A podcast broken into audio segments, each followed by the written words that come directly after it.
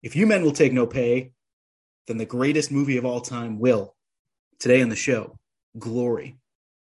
The greatest movie podcast is the greatest movie podcast. It's the greatest movie podcast. It's the greatest movie. Come on and hear me now. Greatest movie podcast. It's the greatest movie podcast. It's the greatest movie podcast. It's the greatest movie.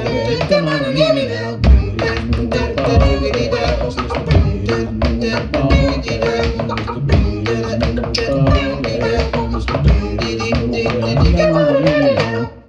Welcome to the Greatest Movie of All Time podcast, the show in which I, your co-host, the ultimate warrior, Rick Barrasso. And I, the glorious Rec. We're going to watch every single movie ever made, and we're going to help figure out which is the greatest of them all. How are you doing today, Derek? I'm doing Phantasmo. How about yourself? I'm doing great. And I'm doing great because we got to watch Glory this week. But before we get to that, let's take care of some business first. Last week, we had our episode on Gangs of New York. It was a good one. Check that one out. Or any of our library on Spotify, on Apple Podcasts, whatever app you use. Subscribe, review if you can. It's extremely helpful for the show. And if you enjoyed that one, or if you have anything else you want us to cover, let us know on social media. We're the Greatest Movie of All Time podcast on Facebook, at Great Moviecast on Twitter. We're at Rick and Rec on Instagram. And you can always shoot us an email at greatestmoviepod@gmail.com. We would love to hear from you. And as our old dear friend, Bruce Wayne, the guy who we trudged through the southern United States with, would say, tell your friends about us. But now, let's get glorious. Glory is a 1989 historical drama directed by Edward Zwick. It stars Matthew Broderick as Colonel Robert Gould Shaw, Denzel Washington as Private Silas Tripp, Cary Elwes as Major Cabot Forbes, Morgan Freeman as Sergeant Major John Rollins, and Andre Braugher as Corporal Thomas Searles. It made $27 million on an $18 million budget. It's got a 7.8 on IMDb, 93% on Rotten Tomatoes, and a 78% on Metacritic. Ebert, he liked it. 3.5 out of 4. A strong and valuable film. Thanks so much for that, Raj. John Pym from Sight and Sound says, the film's chief virtue is its spectacular choreography. The final battle is a striking combination of dynamism and clarity. Our negative one this week, surprisingly, comes from usually a guy who's very positive, and that's Peter Travers from Rolling Stone. And he says, Matthew Broderick is catastrophically miscast as Shaw. And I don't know if I go quite that far, but yeah, I don't think he was the right guy. Okay. So this is the first time you saw Glory, am I right? Or no. Seen it before? Okay. No, I saw this in high school. I forget what class it was, but pretty brutal movie to watch in high school. I'll tell you that. I remember it. I remembered a couple of scenes from it, and I remember just kind of like, wow, I can't believe I was a teenager watching this. And I was thinking, also, as watching it again recently, I was thinking, wow, I wonder if there were any black students in my class while we were watching it, and how awkward it would have been for everybody in the class. That was the thing that kept coming to my mind. But yeah, this would be nice. And for those of you listening, we come from a very white town. Yep, we do. And this would be my second time watching it. So I actually watched it yesterday with my wife, Gia. It was her first time watching it. And here we are. And just to kind of play upon what you said in the opening about us, this podcast would take the money.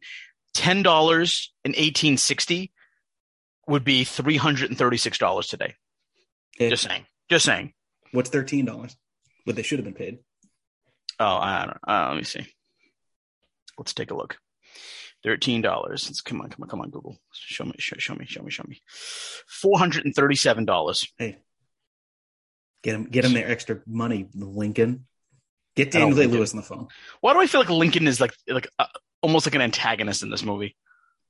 Well, and I think that's one of the things that I wanted to do with this Civil War month is looking at the war through fiction, through different perspectives. Yeah. You know, he was kind of you know, in a lot of ways, an antagonist in Gangs of New York. You know, he put those policies in place that led to the draft, that led to the draft riots. You know, I don't necessarily think he's like the bad guy here, but you know, Lincoln didn't snap his fingers and like everything was great immediately with, you know, black people in the army, you know? So it's interesting looking at, obviously, compared to Lincoln, where it's like, oh no, you get exactly what he's trying to do here. And the people in the last two movies that we've watched either disagree with it or can't see it. Yeah, certainly. All right, so let's talk about what happens in this here flick.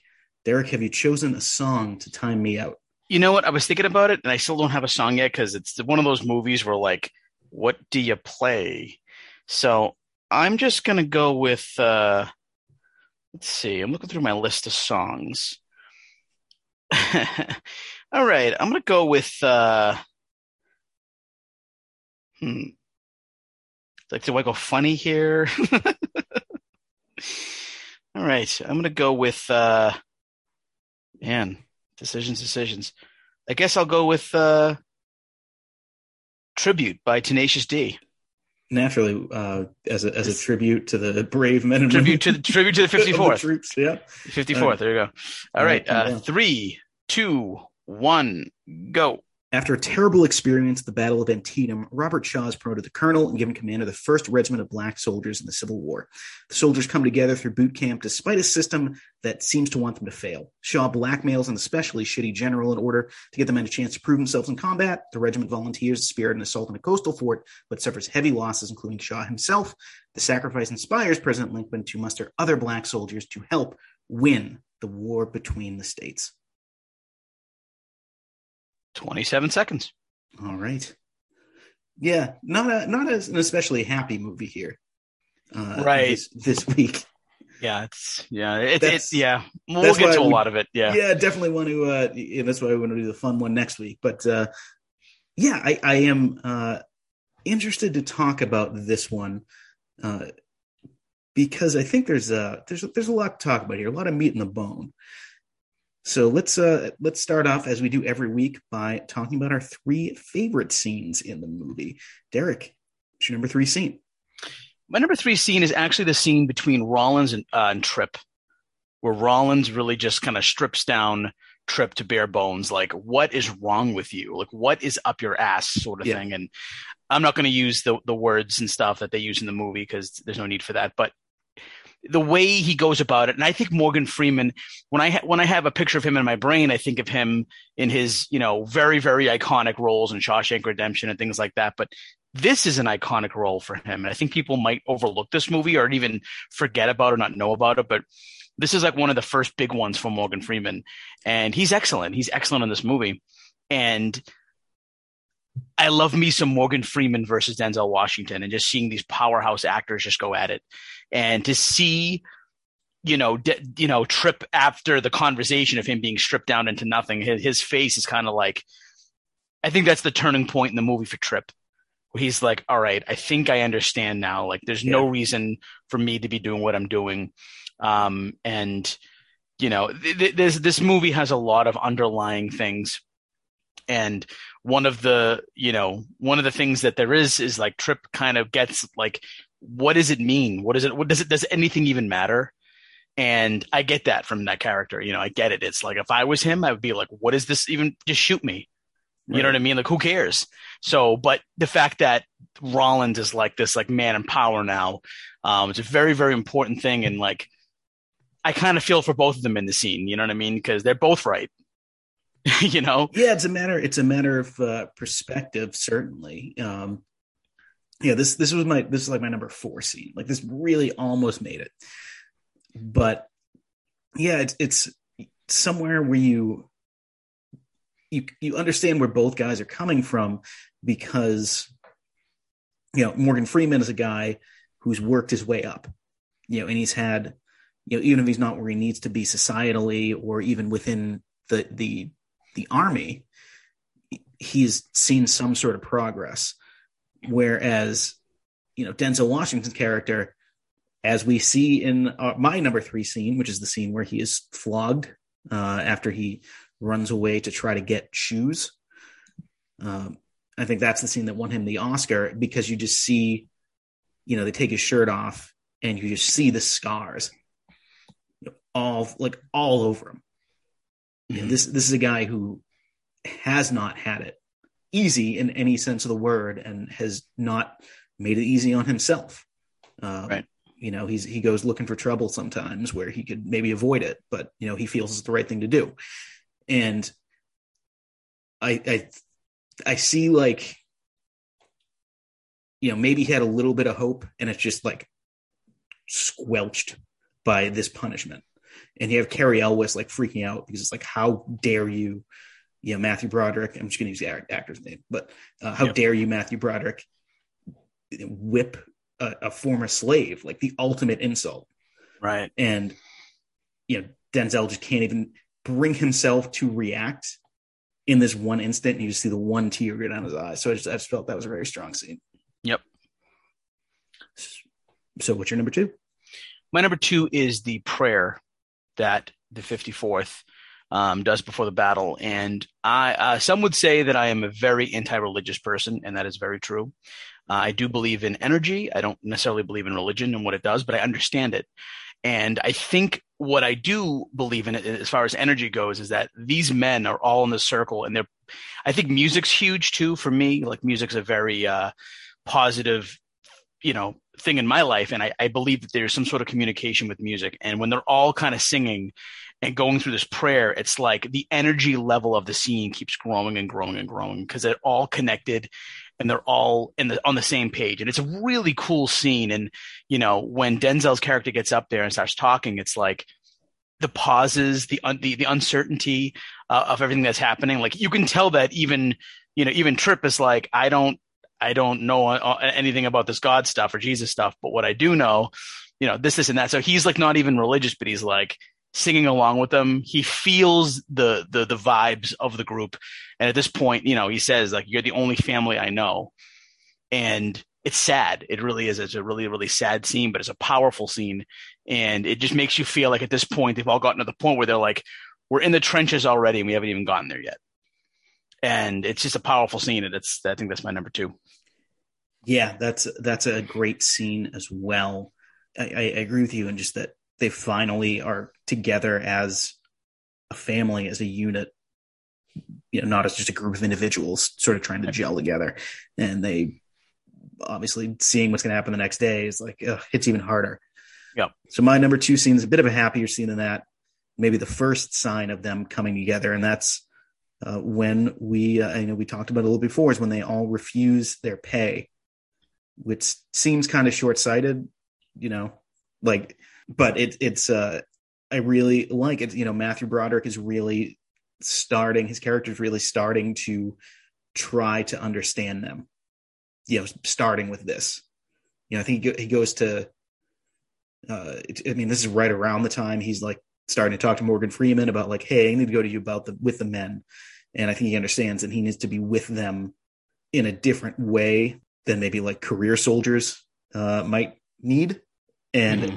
You know, it's just one of those times where Denzel, it's just like goes looking for trouble, and this time it, like, you know, it doesn't literally pay off for him, but it figuratively does, because he does get, you know, his family, the only family he knows, is later in the movie. Right. So this brings us to number one. What do you have? My number one was your number three. I think this scene is the scene of the movie. I think the flogging scene of Tripp is very, very powerful. And I've seen a lot of well, you know what? I can't say that. I should say the opposite. I haven't seen many Denzel Washington movies, so I've always wondered what his appeal really was. Because to me, when I saw commercials of trailers and things, he just seemed like he played Denzel in another movie. And even something like Training Day, I watched it. I thought it was a good movie, but again, it just seemed like it was Denzel again. But I got to see a little bit of a different side from him here, and just him staring at Shaw and just kind of, there's no words necessary. Does this? It's just, it's beyond powerful. It's just, it's unbelievable. It's an incredible scene, and you know, the tear rolling down his eye is a real tear because they used a whip that did hurt. It didn't leave scars, but it did hurt. And there was a point where the director was going to say stop, but he kept it going for longer than he expected. He wanted to get that dramatic thing. And then Denzel shed a tear. So it becomes even bigger. You know, it's like, and one question I have, and this is probably, I probably can answer this myself, but if a white man had deserted the group and gotten caught, what would his punishment be? You know, would there be a punishment?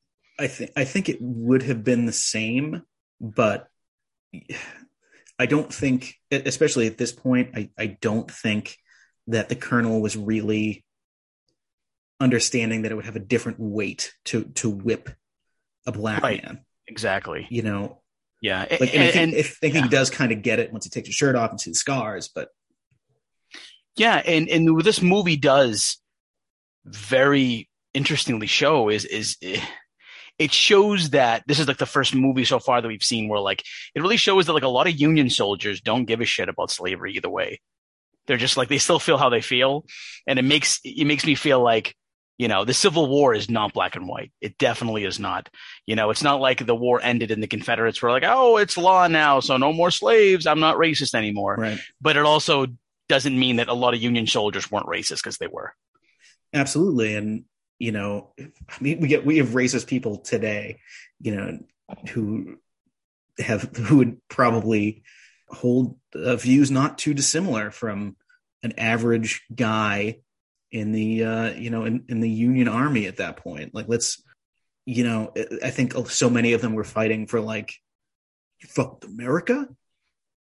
It kind of, you know, it, in a way it is the most black and white war, but.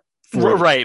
It's yeah, I know. I see what you're saying. There's a great, you know, I'm going to have to reference Game of Thrones here, but there is a line where I think it's Jor Mormont. He says like, you know, the small folk in Westeros don't care who's on the Iron Throne. They just want, you know, they want food in their belly and like a summer that never ends.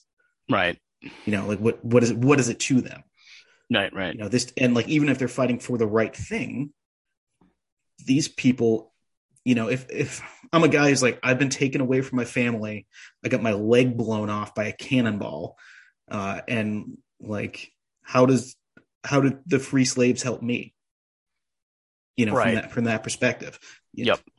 Maybe they're going through life, they haven't met a black person, let alone like talk to them.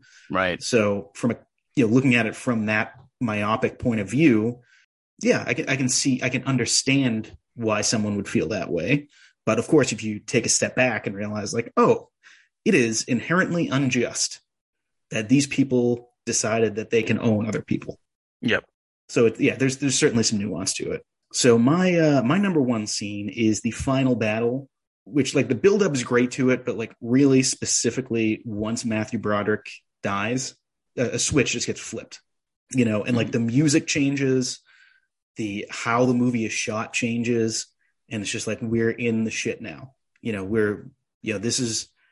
we wanted these characters to be able to prove their, you know, their bravery and, you know, get their glory. I said it. But now we see the reality of it. Mm-hmm. And all the more like kind of a gut punch when the final like tag comes and it's like, the Union never took the fort. Right. So it's which like, isn't entirely true, but. Well, I mean, we took it all once we won the war. Right. But yeah, I mean, and it does draw a line between their sacrifice here and, you know, and Lincoln, you know, getting more black people to fight the war. But, you know, wasn't in the end, like specifically, like they died for at the same time, like almost nothing and everything, you know, it's just, it's similar to the war. It's like granularly, easy for me to say, their sacrifice didn't mean a whole lot, but on the grand scheme of things, it did. Right. Didn't Lincoln say, like, isn't there a part in the movie where like Lincoln's like, if you're a slave, once the war's over, you just go back to being a slave? It's more complex than that. I think he yeah, there's a lot of politics going into that would not have made that viable for Southern states, you know, because a lot of what actually led to the war, like in general, the war is about like the South wants to keep slaves, but yeah, the mechanisms to what led to the war were a lot of it was like the South wanted to come and get their slaves in northern states if they escaped, and northern states were like, fuck off. And that's kind of like the mechanism that eventually led to the war. Yeah, I don't mean to insult anybody listening to this, especially if you don't share my my opinion here. But the more I watch these things and the more I get into history, this country was founded on slave owners and pieces of shit. And it makes me kind of lately be I'm living here in Reading, Massachusetts. I don't care if you know where I live. And I just feel I feel sour about it. I'm there's a lot of things that people have done in this country that are so shitty that we look past. And people just think, oh, no, we're a free country and we do all these things right. We do a lot of things bad. And we have since day one. And these movies, especially this movie, shows me that, again, the Union Army, they weren't saints. And a lot of these things were political moves. And, Lincoln didn't know if he believed in civil rights for black people. It's just, that's a lot of stuff to get into. But and the whole name of the movie, Glory, I almost hate that because what is it really? What is it? I get that, for black people, especially, you're dying for a cause, a really strong cause. But at the end of the day, it's and Gia was mentioning this too. She's while we're watching the movie, she's the battle sequences. She's why is that? Why is it happening? That's messy. People are holding flags. And I'm I know, I think it's the stupidest thing in the world. Yeah. It's you're holding a flag as you're going to die. So the 19th century was full of these worldwide was full of these incredibly bloody wars, right? And because of that, weapons became more and more deadly, but strategy didn't necessarily keep up with it, right?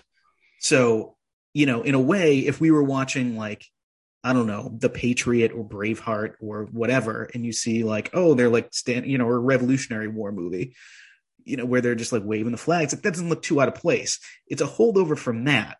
But, you got to think about it. Now, we're in 2022, about 60, let's say about the same, give or take a few years, difference in time between the Civil War to World War I is Vietnam to now. Yep.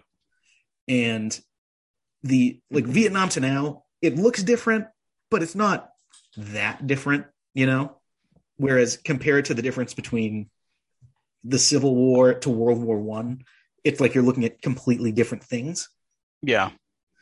So, and really strategy doesn't catch up until the end of World War One to what these weapons can do.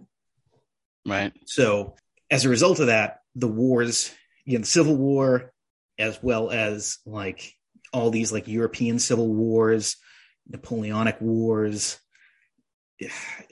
French Revolution earlier, they get so ugly and they get so bloody. And it's just these people are beholden to concepts that are outdated, glory. I was watching this movie and I was so you're telling me that they're not going to have to fight and run headfirst into bullets and they want to do this? Right.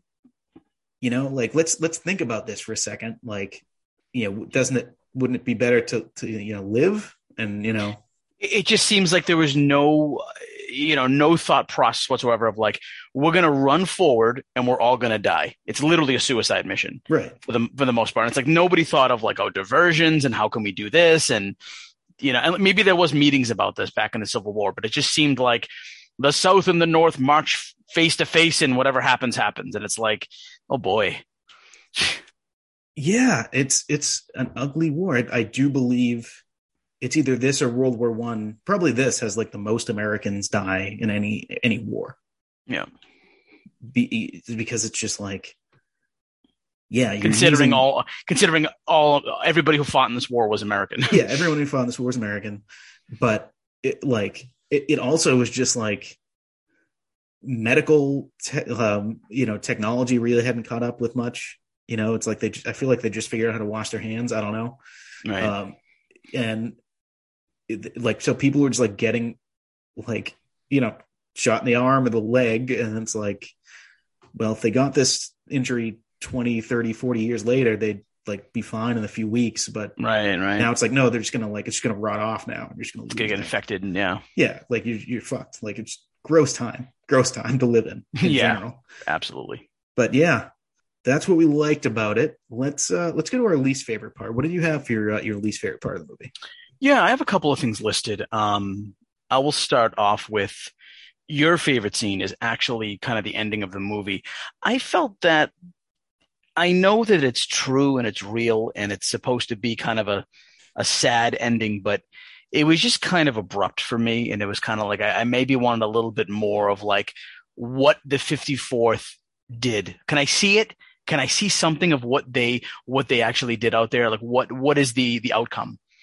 You know, kind of see something, but they didn't really show it. And we just kind of know from history that like, well, they gave up their lives and then the war was won by the Union, and slavery was abolished, of course. But like, I just felt the ending was just like, here's some paragraphs. It didn't really do it for me. That's just my first thing. Yeah. And specifically my favorite to the very end of the movie, like that tacked on, like you see the dead bodies on the beach and like, that's not part of my favorite scene. It's just like to the end of the battle. Right. Well, I'll get to that too. So the actual battle itself, I felt the first half of the movie was stellar. And I felt the second half of the movie had pacing issues. Knowing what I knew, you know, it's going to end up this battle and stuff. I just thought it just was a little sluggish maybe. I don't even for a battle scene, I just felt like there was a lot of explosions, but things just didn't. I don't know. I don't know if I appreciated the way it was shot. The location was kind of odd. I know it was probably true where the location was and everything, but I just felt the second half of the movie, it just had, you know, pacing issues. I think, you know, and this goes with my second thing here. Basically, I think that the movie being a view from Shaw, it hurt the movie a little bit because I think the movie would have been a lot better with a black man's point of view. Yeah. Rather than a white man who's kind of wealthy point of view. And the letters to his mom, it just didn't really hold an emotional punch. It was just kind of like thrown in there because it's true and real, but I didn't really care. His letters to his mom didn't make me feel anything. But if it was a black man telling the story and he was like, it would have been a whole different movie in concept. And I know the director did a good job by not making this movie a white man saves the day type thing. Yes. It really wasn't that. He did a good job not showing that, which was great. But I just thought that, you know, if this was like from the opinions of Tripp or something like that, it could have been like, whoa, this is, you know, a person who is owned by people. It's his point of view and what he goes through. Not, and again, Matthew Broderick, was he miscast? I don't know. Maybe he was. It was, some scenes were odd, and it was already odd watching him being somebody in power in the Civil War. And then also, you know, following him and he's the narrator. It just, you know, Glory could have been an A plus if maybe it was narrated by a black man. That's just my opinion. I agree with that. As far as Matthew Broderick goes, I feel like there's two directions they could have gone with the character, and they kind of straddled both of them, didn't really work. One is if you get like, he's like the upper crust, the 1% of the 1% who needs to like learn how to, you know, talk to these, you know, these soldiers and, you know, work with these people. Or you make him like an inexperienced boy who like doesn't kind of like needs to figure out himself. And so he can like live up to these people. So they kind of do both, and it doesn't really work with that character in particular. The other thing about that character that I had down here. So there's this subplot in the first few, like the first like third of the movie, the first act, let's say, of he's dealing with PTSD. Yep. And that just kind of disappears. Right. It's because like, it's like he basically like, and again, to do a Game of Thrones thing, he's kind of like Tyrion, where he's like, it's like knocked out for like the majority of a battle. And later on, it's like he's making sure that he doesn't. But you're right. It kind of, the PTSD part just kind of goes away.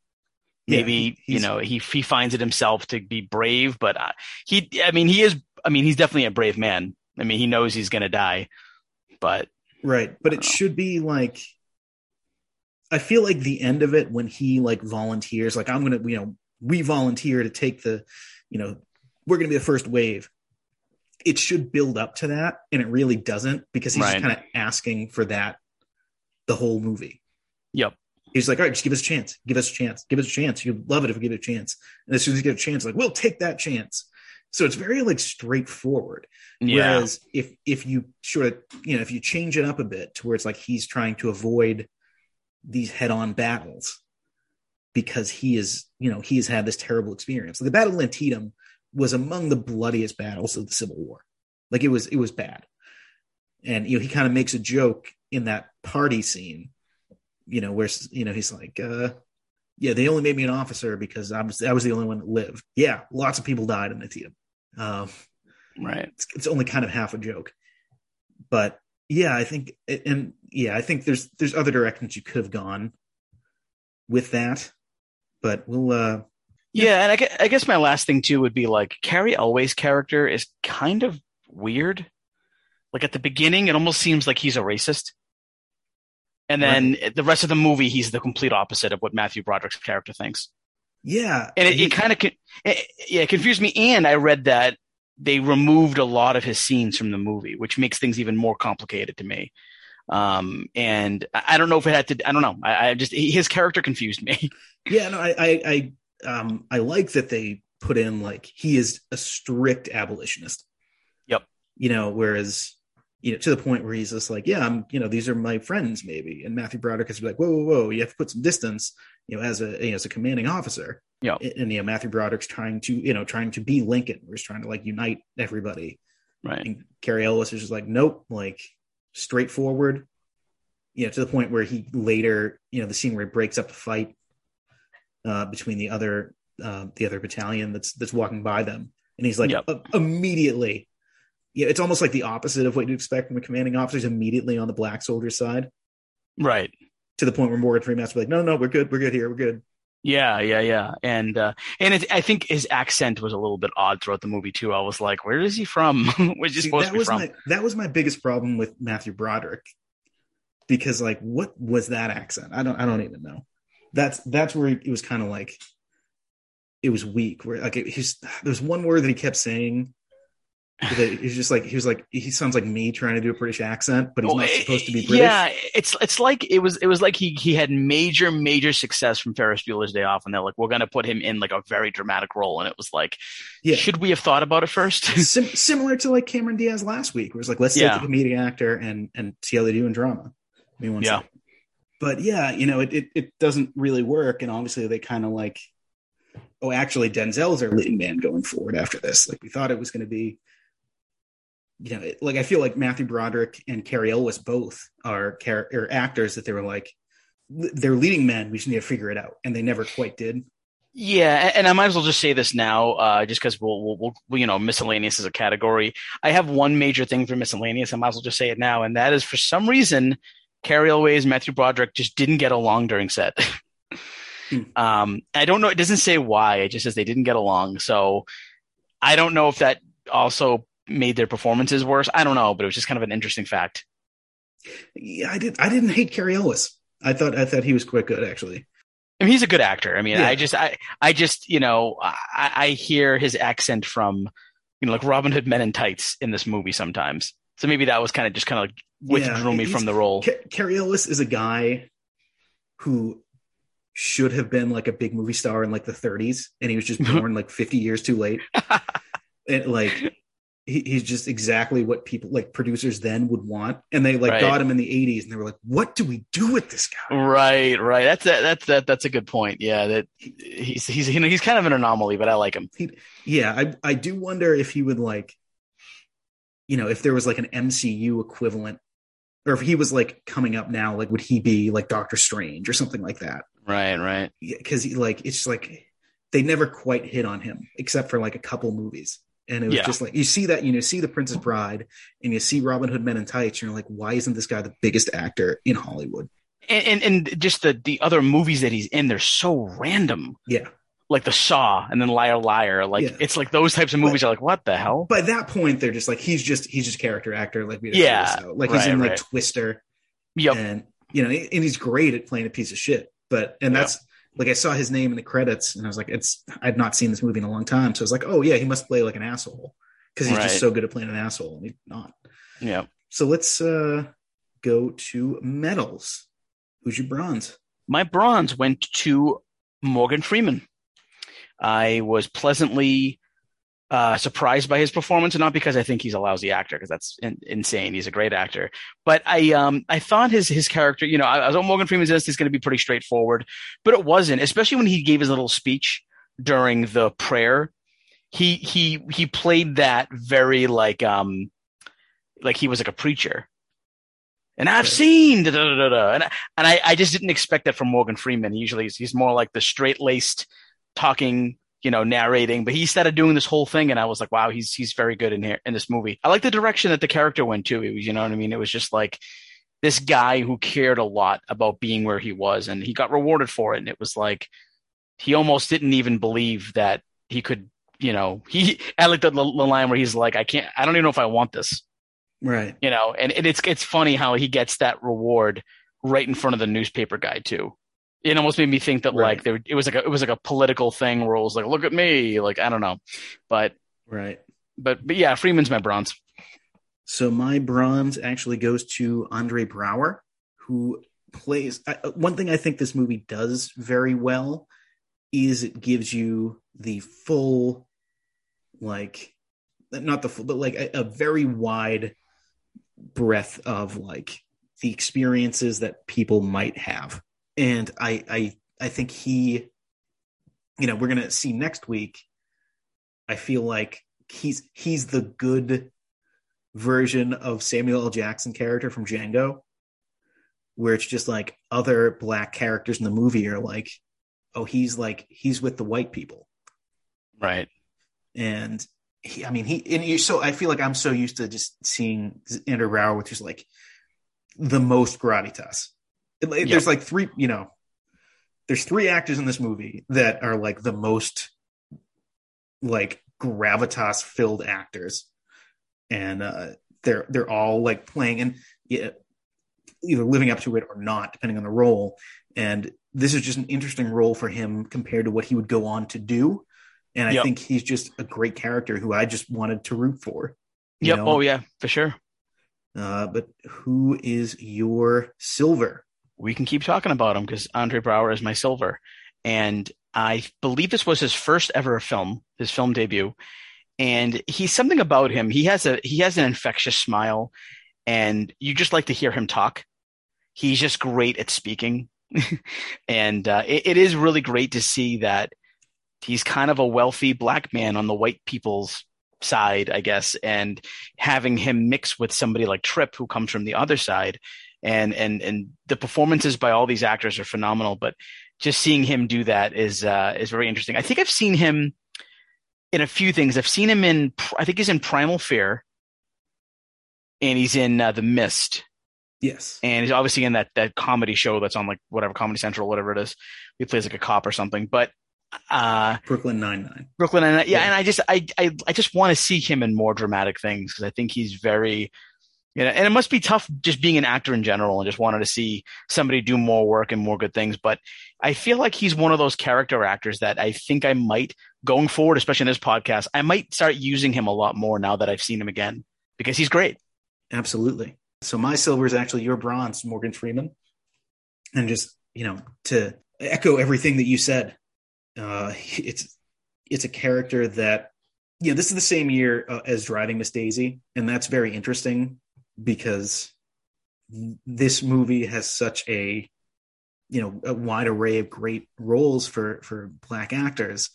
And then it's like in the same year he's playing like a driver, and it's like interesting, you know, just where his career is. And we're like, what, 5 years away from Shawshank, right?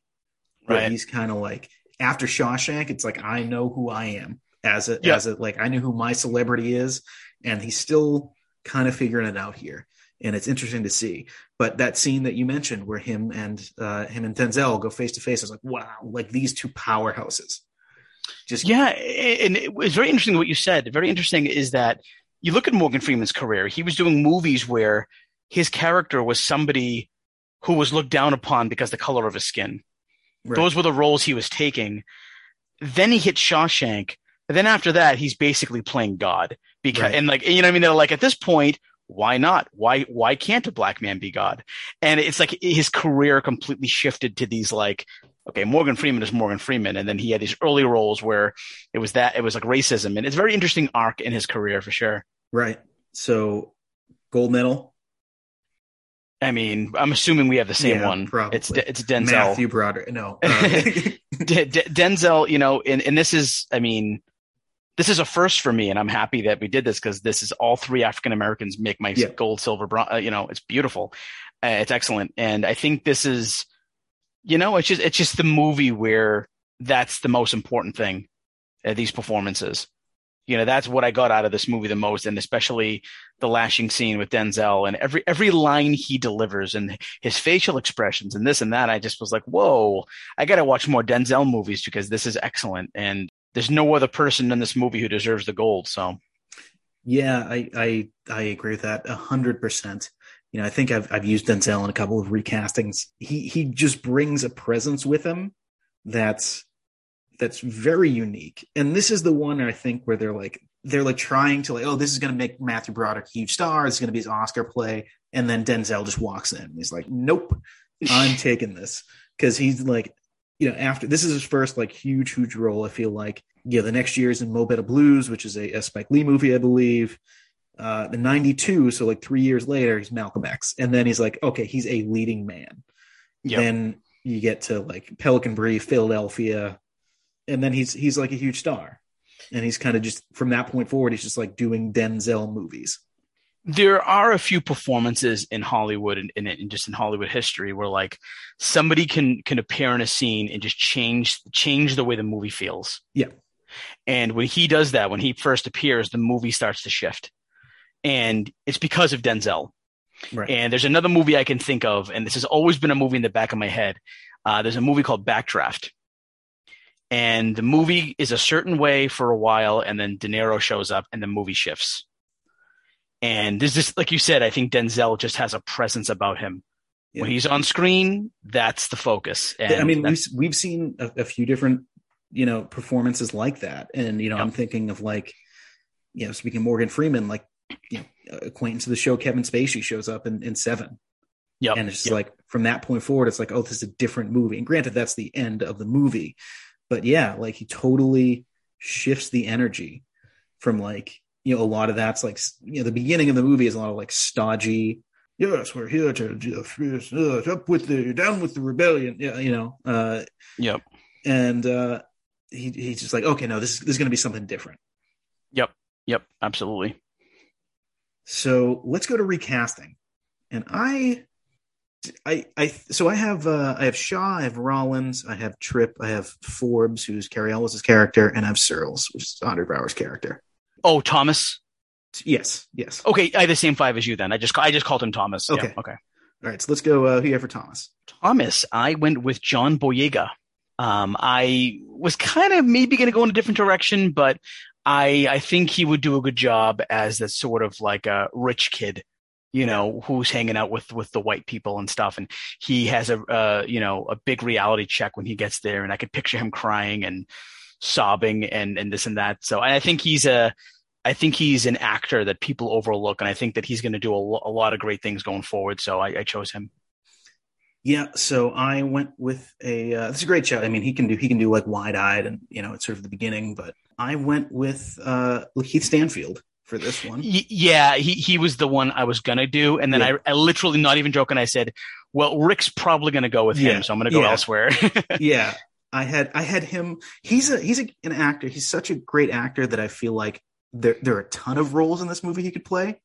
He could have played the guy who, like, with the one from South Carolina who, like, stutters a little bit. Yeah, easy. He could have played Tripp. There are a lot of roles in this he could have played. He's probably a little young for Rollins, but he's got the skills for it. But yeah, I picked him because he's incredibly versatile. He's shown he can do similar stuff to this role before, where he can kind of you know, he can code switch basically, and for acting, I'm sure in his real life he doesn't do that, but yeah, I think he'd be perfect for this. Yeah. Let's go to Forbes, who is Cary Elwes' character.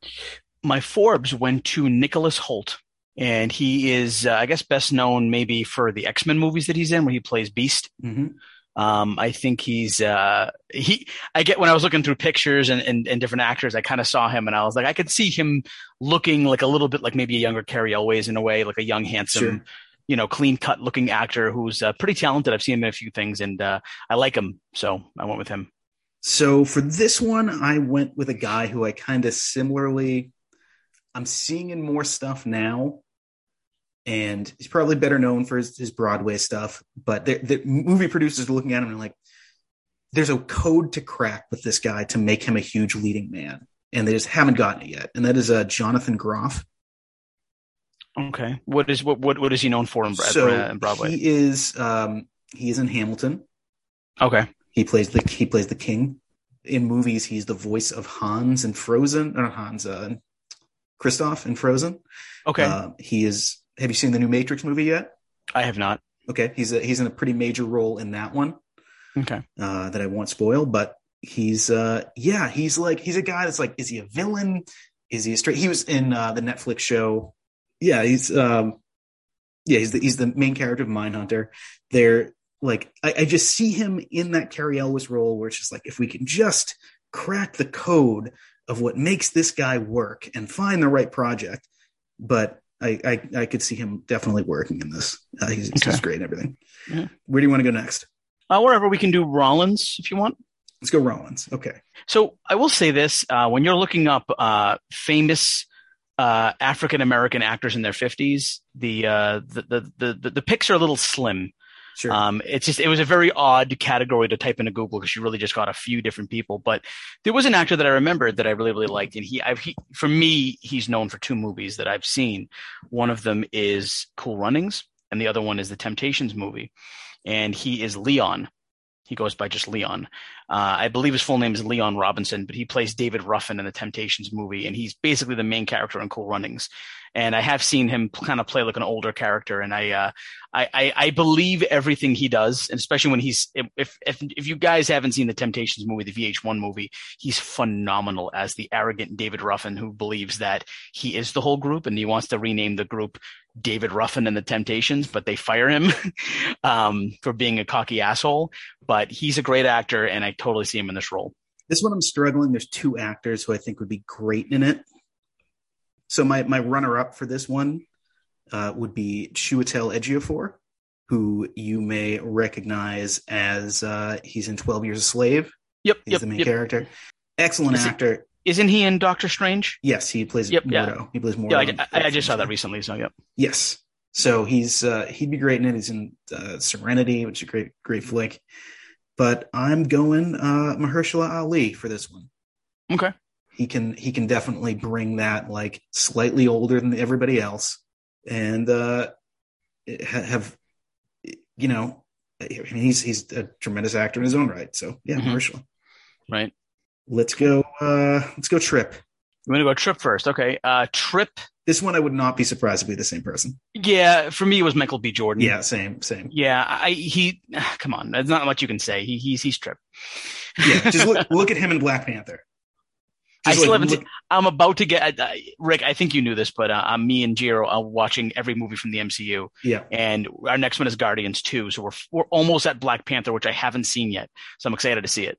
Yeah, I mean, this is like the first person I thought of this was Lakeith Stanfield, and then like Michael B. Jordan came to mind. I was like, oh no, it's so perfect. Yeah. It's like that energy is so on point for this character. Do you think Michael B. Jordan is, if not one of the most popular actors right now, the most popular African-American actor for his age? Ooh. Oh, for his age?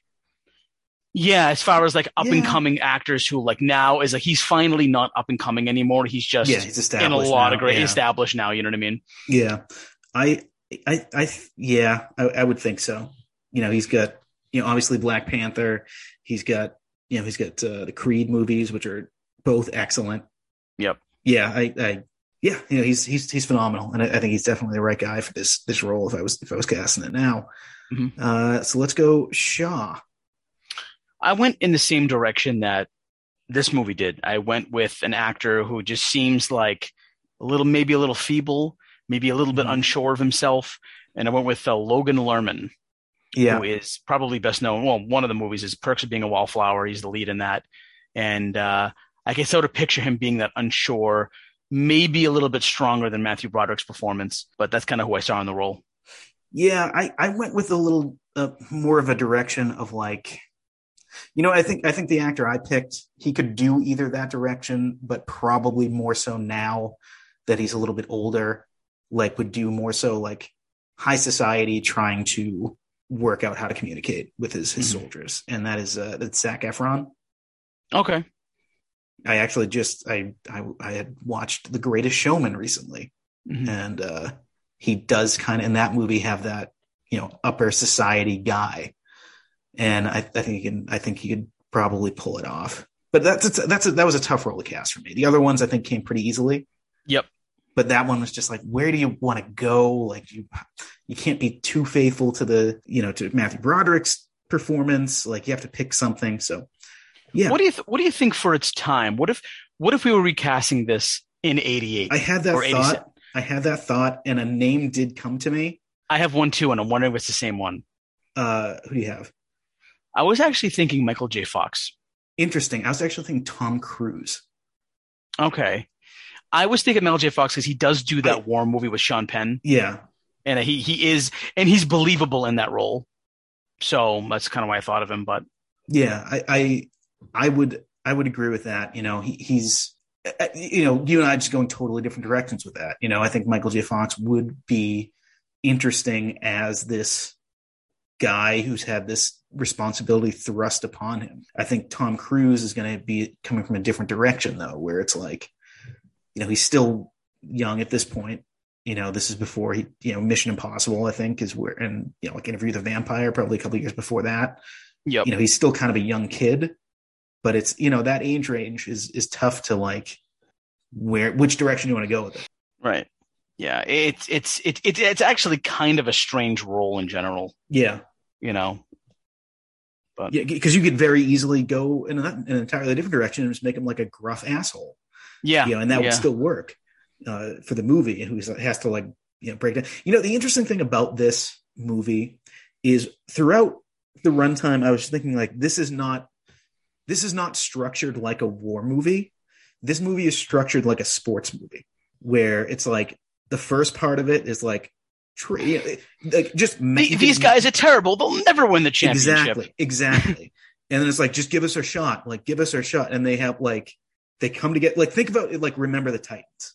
Yeah. Like it's, you know, and that deals with race a lot as well, but in a different way. But it's like they're in training camp and they're coming together as a team, and you have like the wild card and like the captain and like the coaches, you know, has to figure out how to talk to his players, and there's like, oh, just give us a chance. And then there's the game, you know, they lose it in the middle of the season, which in this one is like they have to burn down those houses. And then, you know, the big game is the battle. And in this one, they lose the big game at the end, but they're still like, you know, they've still done such great things for the town, you know, whatever. It's like that. It's just, you know, if you look at so many different war movies, it's just structured differently than this. Right. But did you have anything else for miscellaneous? I didn't. No, that was basically it. Just the Denzel with the real tear, and then Matthew Broderick and Cary Elwes not getting along on set. That's it. All right. So let's go to the Oscars. It does get 3 wins. It gets Best Supporting Actor. Denzel wins for that. It's nominated for wins Best Cinematography and wins Best Sound as well. It's also nominated for Art Direction and Editing. So let's go through the major categories. We have talked about this year a couple of times before, but I think in lighter affair was this. I think Christmas Vacation recently was this year. Yep. And like Roger Rabbit. Wait a minute! You're telling me that Cousin Eddie does not win the award over Denzel this year? He doesn't. Denzel beats out Cousin Eddie. I don't even know. Yeah, and I think Batman. We talked about this year as well. Yep. So, you know, pretty different movies to this one. So let's go through the Let's go through the categories here, the major categories. Best Picture was won by Driving Miss Daisy. Born on the 4th of July is nominated. Speaking of Tom Cruise, Dead Poets Society is nominated. Field of Dreams is nominated. My Left Foot is nominated. Yeah, so this is not nominated for Best Picture, which is surprising. Yeah. I feel like it should definitely be in there. I still do feel like I feel like the real Best Picture of the year is Do the Right Thing, which really like goes headfirst into, you know, the race discussion. You know, it's sort of grades down in quality of like Do the Right Thing is like from the black person's point of view and like has, you know, deals with race in a very intelligent and prescient way. And this one is like, this has, you know, both white characters and black characters. And there's, you know, I think you said it very well before earlier that it doesn't, it's not a white savior movie. Right. Which it easily in other hands, it could have been. Yep. You know, this is not that. Whereas then Driving Miss Daisy is just like rudimentary bullshit, you know, of like, can't we all just get along? And right. Yeah. So of course, Driving Miss Daisy wins the fucking Oscar. So this is actually, other than Driving Miss Daisy, it's a very good year for nominees, I feel like. Yeah, it really is. I think that I don't think that Glory is a perfect movie, but I think it does deserve a spot in there. What would you remove? Because I'd remove Driving Miss Daisy, the winner. Yeah, but then who's the winner? Right. Gee, I don't even know. This is still the other. Is this better than Dead Poets Society? You know what? Never saw it. Never saw Dead Poets Society. Okay. Still haven't seen it. Yeah. One of those ones I haven't seen, which is surprising. Okay. Man, that's really good. It's a really good year. I would. You know what? I'm fine with leaving it off too. Like it's just the one. It's just the one that just missed it. The show can revisit that later on. Yep. Sure. Best Director, Oliver Stone wins for Born on the 4th of July. Acquaintance of the show, Woody Allen, is nominated for Crimes and Misdemeanors. Peter Weir is nominated for Dead Poets Society. Kenneth Branagh for Henry V, although we kicked him off for Tim Burton for Batman. And Jim Sheridan for My Left Foot. I do like me some Kenneth Branagh, but... he's already out. You want to bring him back in? Nah, that's all right. I'm also good with the direction on this movie. Okay. Best Actor is won by Daniel Day-Lewis for My Left Foot. Kenneth Branagh is nominated for Henry V, Tom Cruise in Born on the 4th of July, Morgan Freeman for Driving Miss Daisy, and Robin Williams in Dead Poets Society. So I'm more than okay with saying no to Matthew Broderick here. Agreed, yep. I think maybe there's one female character with lines in this movie, and it's like one line, so skip those categories. Supporting Actor, Denzel Washington in this wins. Danny Aiello is nominated for Do the Right Thing. Marlon Brando for A Dry White Season, Martin Landau for Crimes and Misdemeanors, and it was Dan Aykroyd for Driving Miss Daisy, but we replaced him with Jack Nicholson playing the Joker. Yep. Yeah, so, I mean, the right choice won, I believe. I think it's either him or Danny Aiello. I do. I think it's... Okay. I haven't seen Do the Right Thing, so I'm not sure, but... Do yourself a favor. Check it out. I'm wondering if I should wait until maybe it comes up on the show, or... But I'll definitely put it on my list of things to watch. Now, actually, you know what's funny? Like now, I'm starting every movie I watch, I fill out a form for it in case we do it down the line. So I have to rewatch it. It's gonna area of notes. I'm going through the Marvel movies now, and I see that like down the line we might be doing some Marvel movies, and I'm like, crap, I should have just did my notes then. But yeah, so that's the Oscars here. What are we eating with this movie? There's no food eaten in this movie, is there? I don't think so. I think, well, no, there is. Somebody talks about, there's a cafeteria scene. I don't think they mentioned what they're eating. Right. There is this scene where Matthew Broderick's character is like you know, eating lunch for a second with the guy from Office Space, the jump to conclusions guy. Yeah. And he's just like talking about like, hey, I got some grape jam, like that's blueberry like jam. He's like, oh, it's something else at first. Yeah. His partner like corrects him. It's like, corrects him. He's like, no, it's actually blueberry jam. Yeah. That's like high quality food back then. So yeah. I guess I'm going to be spooning some blueberry jam for this movie. Is it this that somebody just eats like a tomato as a finger food? I think so. Yeah, that's right. Yeah, and they take a bite out of the cherry tomato, like he's fucking Denethor. Denethor, yeah. Spilling down the cheek. Yeah, love it. It's wiping his fucking ass. But yeah, I'm new totally thing just, we have now. It's washing hands. It's crazy. Yeah, I'm definitely going to be spooning some blueberry jam for this movie. Some blueberry jam on toast. Yeah. So now we come to the most important part of the show, and that is when we put in 30 seconds on the clock. And Derek tells us why Glory is the greatest movie of all time. Derek, are you ready? I am ready to put down the Confederacy, Rick. Great. I'm glad. 3, 2, 1. Put down Confederacy. Glory, Edward Zwick, 1989. I think this movie does a great job with showing a different angle of the Civil War and maybe what you wouldn't see in a history book or read about. I think the acting is very, very good. I think this is one that you don't want to miss. I think as far as historical movies go, they get a lot of things right. So I would check this one out and shut your mouth, you Confederate bastards. All right. That's 30 seconds there. Indeed. Any Confederate bastards, please shut your mouth. Yeah. Please, respectfully, go fuck yourself. Exactly. Yeah.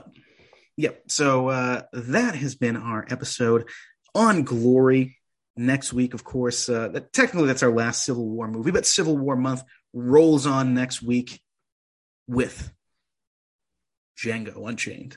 Yes. We're going to have a lot of fun next week on that one. Ton of fun. Yeah. Heavy subjects the last 3 weeks. Yep. But having a little fun next week. And then. You know what we're going to have, Rick, right? We're going to have next week. We are going to have the white cake. Indeed. The white fish. Yeah. And then after we get out of Civil War month, we're having a back-to-back, a tribute. You got to believe me. I wish you were there. It's a matter of opinion. But a tribute to one of our favorite actors. We're going to kick off February with a back-to-back Robin Williams doubleheader. Yes. And that is, we're going to have Good Will Hunting.